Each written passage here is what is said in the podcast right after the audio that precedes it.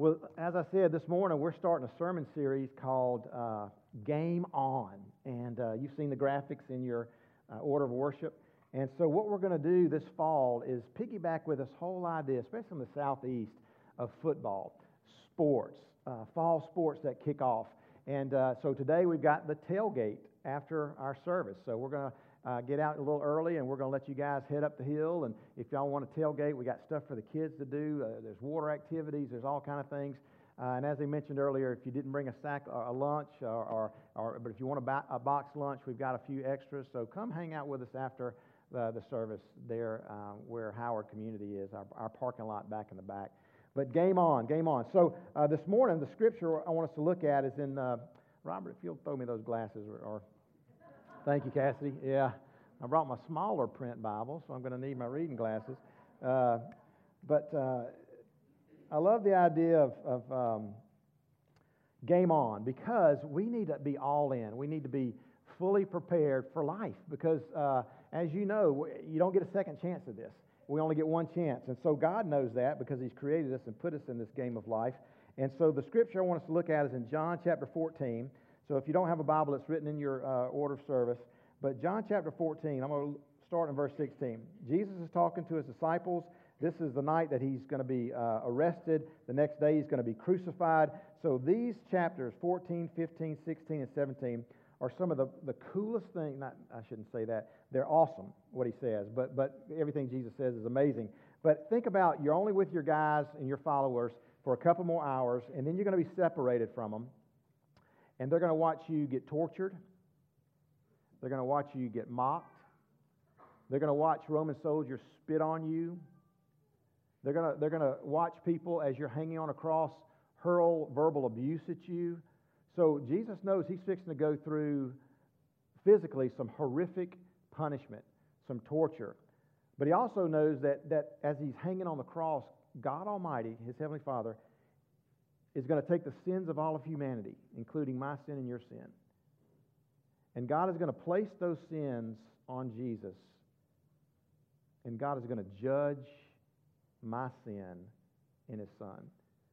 So Jesus knows this is, this is what he's got in the next few hours.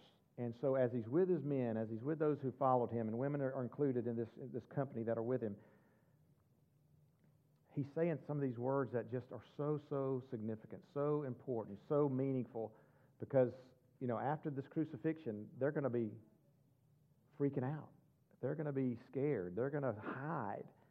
Now, he is going to appear to them, and he's going to be able to teach them for a period of 40 days, and he's going to be able to reassure them and all those kind of things. But these are some of the last moments that he has. So as you read these chapters in your leisure, uh, every, wo- every word has great weight to it. But he says this in verse 16 I will ask the Father, and he will give you another helper, that he might be with you forever. That is the Spirit of truth, whom the world cannot receive because it does not see him or know him. But you know him because he abides with you and will be in you. Let me flip over to uh, verse 26. But the Helper, the Holy Spirit, whom the Father will send in my name, he will teach you all things and bring to your remembrance all that I've said to you. Let me flip over to chapter 16. This is verse 7. But I tell you the truth. It is to your advantage that I go away. For if I do not go away, the Helper will not come to you. But if I go, I will send him to you. And he, when he comes, will convict the world concerning sin and righteousness and judgment. Concerning sin, because they did not believe in me. Concerning righteousness, because I go to the Father, and you see me no longer. And concerning judgment, because the ruler of this world has been judged. Verse 13. But when he, the Holy Spirit, comes, he will guide you into all truth. He will not speak on his own initiative, but whatever he hears, he will speak and he will disclose to you what is to come. He will glorify me, and he will take of mine and will disclose it to you. All things that the Father has are mine. Therefore I say, He takes of mine and will disclose to you. The Word of God for the people of God. Thanks be to God. So here's Jesus telling his followers, God's going to send, God's going to give, God's going to allow you to experience His Holy Spirit, the fullness of Him in you. And the reason that's so significant when I think about game on, the reason it's so significant when I think about being in the game is because a good coach is going to prepare his or her athletes for the experience they're going to have in that match, in that game, whatever it is. He's going to do the best, she's going to do the best that they can to prepare you.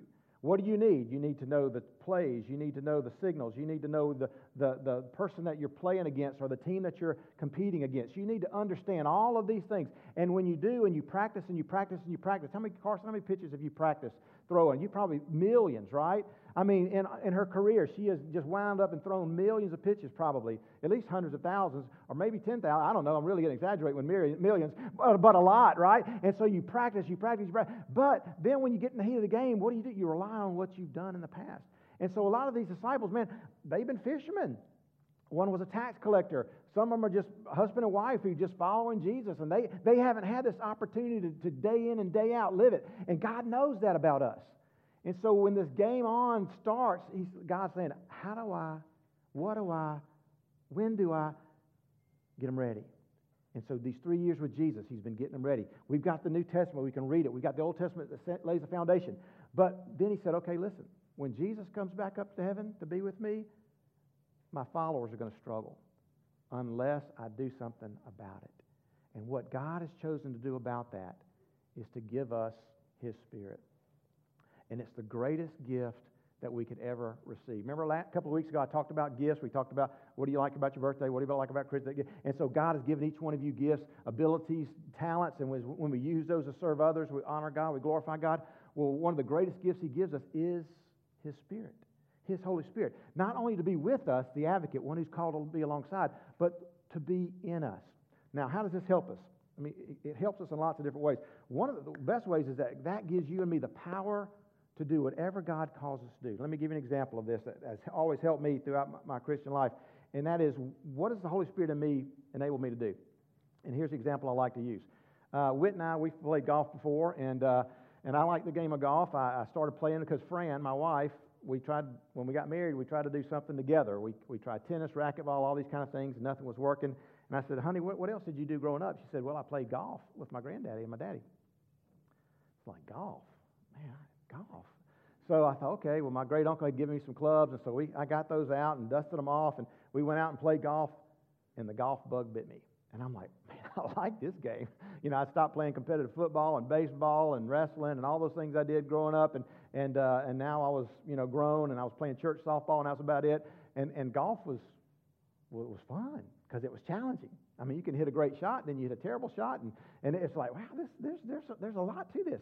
And uh, so I started playing, and I was doing youth ministry at the time, and I had youth directors that were other churches, and we played together. And, and then I went to seminary, and there's guys that we played. And then I was a Methodist minister, and you always got churches, church members that like to play. So I played a lot of golf. Now, there's two reasons. Two, I don't shouldn't do this. That's four. There's two reasons I don't play golf on the professional PGA tour. There's two reasons. One is because I feel like God's called me to preach. The other one, and Whit can tell you, I'm just not that good. I'm just not. I'm not that good of a golfer. But let's suppose we could deal with those two issues. Let's say the first issue, because I feel like God's called me to preach. Let's say God appears to me tonight and says, Mark, I'm going to give you five years, man. I'm going to let you be on the PGA tour for five years, and then I want to call you back in the ministry. You got, you got my blessings for five years. That would deal with the first issue, right? That would be awesome. I could, I could wake up and say, Fred, I'm going to join the PGA tour. The second reason, oh, I'm not good enough. I could practice, I could practice, I could. Pra- I, I'm not going to be good enough to compete with those guys. There's no way. But let's suppose, okay, just for the sake of this crazy illustration, let's suppose that we could take the ability to play golf that the number one player in the world has. His name's Dustin Johnson. Let's say we take his ability to play golf and we duplicate that. We just we take it. So now we've got it. You know, just kind of like, uh, have y'all seen uh, what's that thing with Michael Jordan, uh, the Monstars? Who, uh, what's it called? Yeah, Space Jam. You know, they, t- took, they, they took the ability to play basketball and they took them out of those guys and put them in the. Y'all remember that? If y'all hadn't seen that movie, it's really funny. But the bottom line so let's say we, we take that ability to play golf from Dustin Johnson. He still has it, he's still the number one player in the world, but we've duplicated it. And let's say we can take that ability and place it into Mark Magoni. Now, Mark Magoni has the ability to play golf just as well as Dustin Johnson, who's the number one player in the world. That doesn't mean he wins every week. That means he's won enough to be ranked number one in the world. So right now, he's playing better than everybody else on a regular basis. That makes sense? So now I can play golf just as well at the same level, same as Dust, Justin, Dustin Johnson. So let me ask you a question. We've dealt with one, we dealt with two. Can I play on the PGA Tour? Give me bigger. Can I play on the PGA Tour?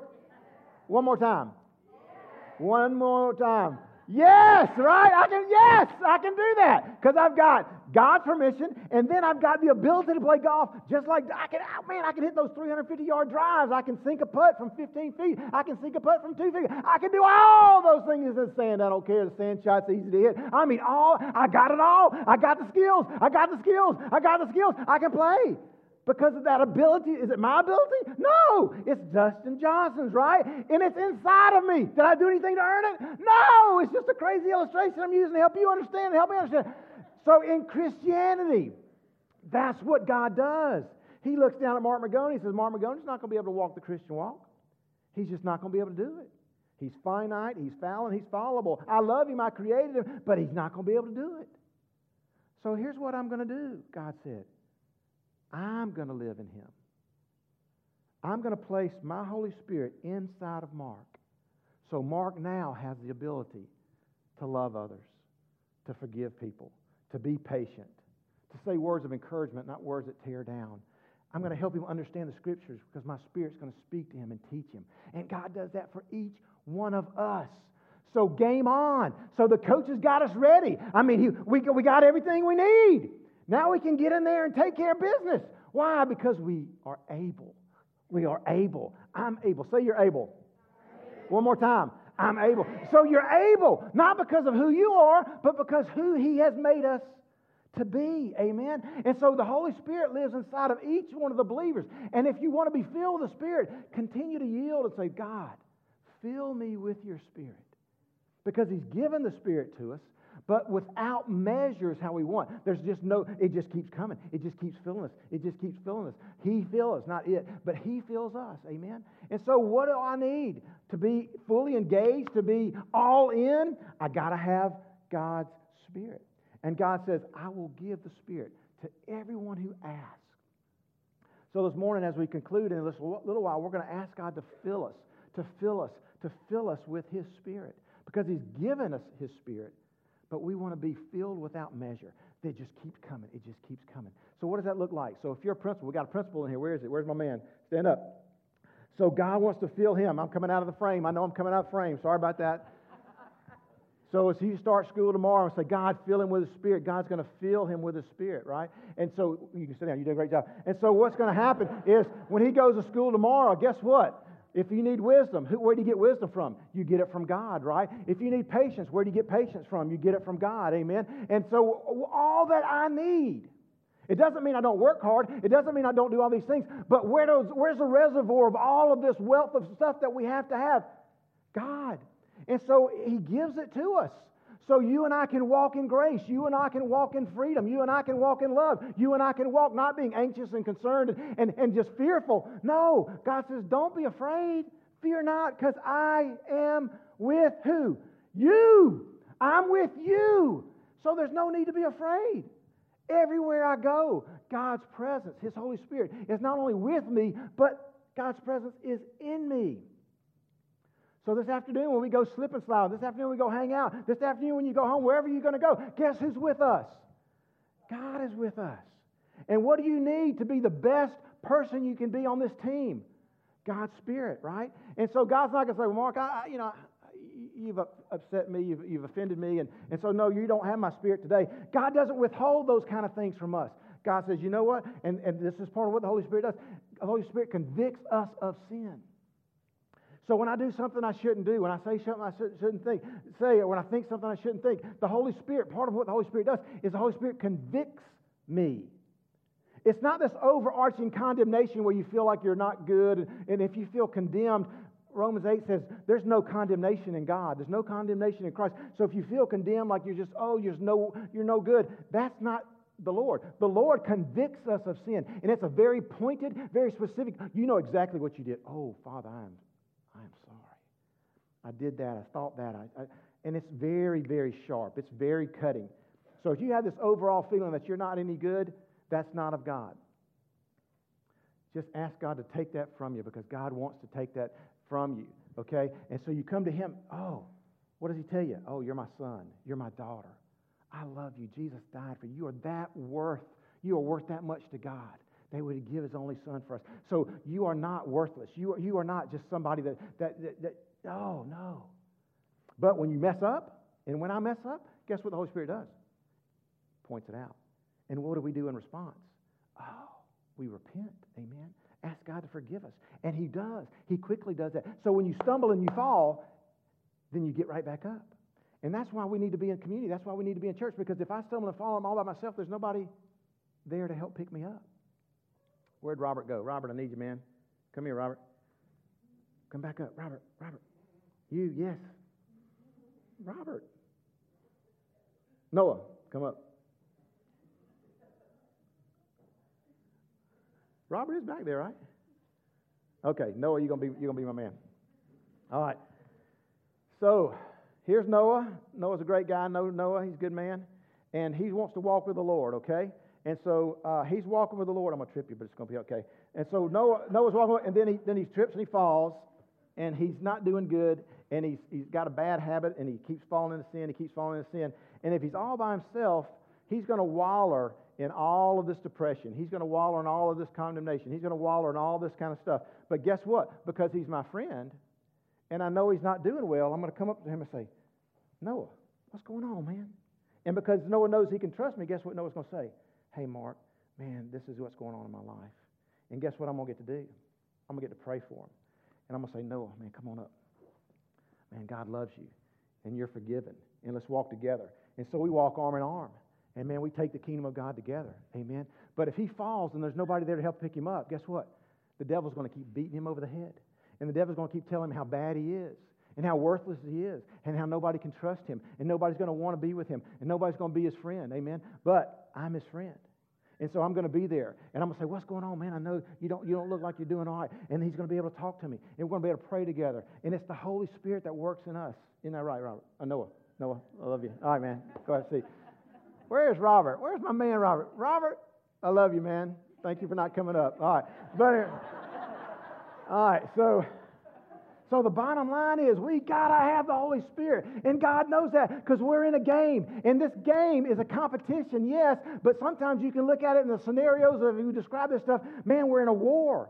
Because there's scriptures in the Bible that talk about warfare, and our, there's a battle over our souls, amen. And that's why you got the whole thing uh, in Galatians about the armor of God, and you put that on, and we'll talk about that on another sermon. But man, in this game of life, it's good thing sports is not living and dying, okay? It's competi- competition, but but there's this there's this struggle, amen. There's a struggle, and if you and I don't have the Holy Spirit, we're not not gonna be victorious. We're not. We're gonna stumble and we're gonna fall and we're going to just waller in defeat. But an athlete who's been coached, an athlete who knows the game, realizes, you know what, you, you may lose.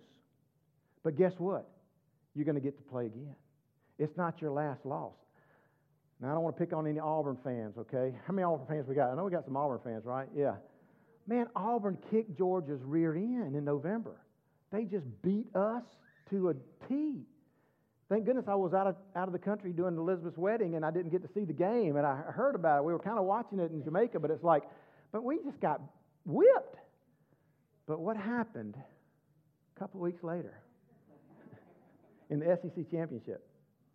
We got the opportunity to play that same team that humiliated us on national TV. And we had the opportunity to, to, to play better, and we did. And I'm glad we did. And in sports, there's that time you might get beat. You might be defeated. You might get humiliated on national television. You won't, but we won't. We might watch Carson one day when she pitches for South Carolina. She might be pitching. And you know what? You might have a bad game. But guess what? She's going to have a chance to come and play again. You know, now we might watch it in high school. I don't know. Might, might, might be some TV games in high school, but, but she's going to go to South Carolina and she's going to pitch. Or that's the plan, right? That's the plan. You're going to make Sam Silverman, one of my best buddies, very happy because he's a Gamecock. And, uh, he likes South Carolina, and I don't root for them as much. I'll start rooting for them. But here's the bottom line. Here's the bottom line. in this game of life, man, game on, God knows. And so to be all in spiritually, He's done everything that we need to have done to make us successful. You and I just have to walk in it. You and I have to surrender ourselves to the Holy Spirit and say, Lord, fill me with your Spirit. And then as you're filled, you just let Him lead you and you let Him guide you. And God's Word helps us. Remember that one of the things I read that Jesus said, the Holy Spirit will bring back to your remembrance all that I've taught you. So that's part of what the Holy Spirit does. He helps us remember the things that we've learned, okay? He helps us to remember the things that Jesus has taught us. Or if you're reading the Bible and you say, I don't really understand this, how do you understand it? By the interpretation of the Spirit. So the Holy Spirit helps us understand. And if you don't understand, then you've got a counsel of wisdom.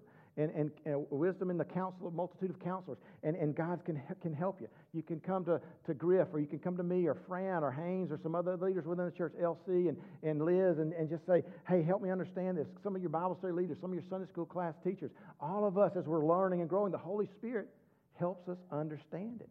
Amen. So as I'm reading the Bible, it's not, it's not just me trying to figure it out, but it's the Holy Spirit shining the light and saying, this is what it, what it means. And, and, and we have a, a, a, you know, generations before that have interpreted Scripture, and we help and we understand, you know, just what is the, what is the church really, has it embraced this idea and those kind of things? Has it worked out day to day? You know, and, uh, and, and we have to have that. We talked about the conviction of sin. So when you mess up, He's, the Holy Spirit's going to show you. He's going to tell you. Why? Not to make you feel bad, not to keep you wallowing down in the mud, right? But to, so you can repent. And why can I be forgiven? Because of the blood of Jesus. Amen. The blood cleanses us. Woo! It's like taking a bath, man. You just you come out sparkly clean. I love it. When the uh, the mission team went to Alaska and uh, we we did the glacier tour and we were looking at all these glaciers and all these mountains that have snow in the middle of August. There's still snow up on top of these huge mountains it looked so clean. It looked so pure. It was just, it was white snow. Purity. And so, so uh, the scriptures talk about being white, pure before God as Jesus cleanses you, as Jesus cleanses me. We, we are clean to walk and, to, and to play this game of life and enjoy it to the fullest. Amen. And so the Holy Spirit does all of these things for us. And I want us to, to, to attack this game with confidence, with assurance, why? Because you're not doing it in your own strength. I'm not doing it in my own strength. We're doing it because the Holy Spirit lives in us. And, and we have the ability the next day to do right, the next day to do right, tonight to do right. And if we do wrong, confess it, move on, and keep going. Amen? Amen. Um, I'm going to ask the band to come up. This isn't our closing song. This is just a song for, for prayer. So you guys are going to maybe do the Good, Good Father melody or something like that. I don't want um, singing. I just want the music. I threw a curveball to them, but that's okay. Not as fast as uh, Kelsey's curve, but anyway, um, Carson's curve. So uh, as they're playing, as they're just playing instrumentally in the background, I want us to just ask the Father to fill us with His Spirit. This is an experiential time. And if you're uncomfortable, uh, I, I understand that. But those who are asking, those who are willing, just say, God, fill me with your spirit. If you're visiting this morning, I am so glad you're at Martha Bowman. Amen. Um, if you're not a believer yet, just, just enjoy the music. Um, but if you are a believer, if you are walking with the Lord, ask God this morning to fill you with His Spirit. Because the game is on. We're in this whether we want it to be or not. Amen. Fill us with the Spirit. If you want to come and, and kneel and pray, you're welcome to do that. And in just a minute, I'll close out this prayer time, and uh, we'll uh, we'll conclude our service. We'll take up our offering, and, and we'll be dismissed. But but as they're playing, let's just spend some time asking God to fill us with His Spirit, forgive us of our sins, and be prepared for this game. Amen.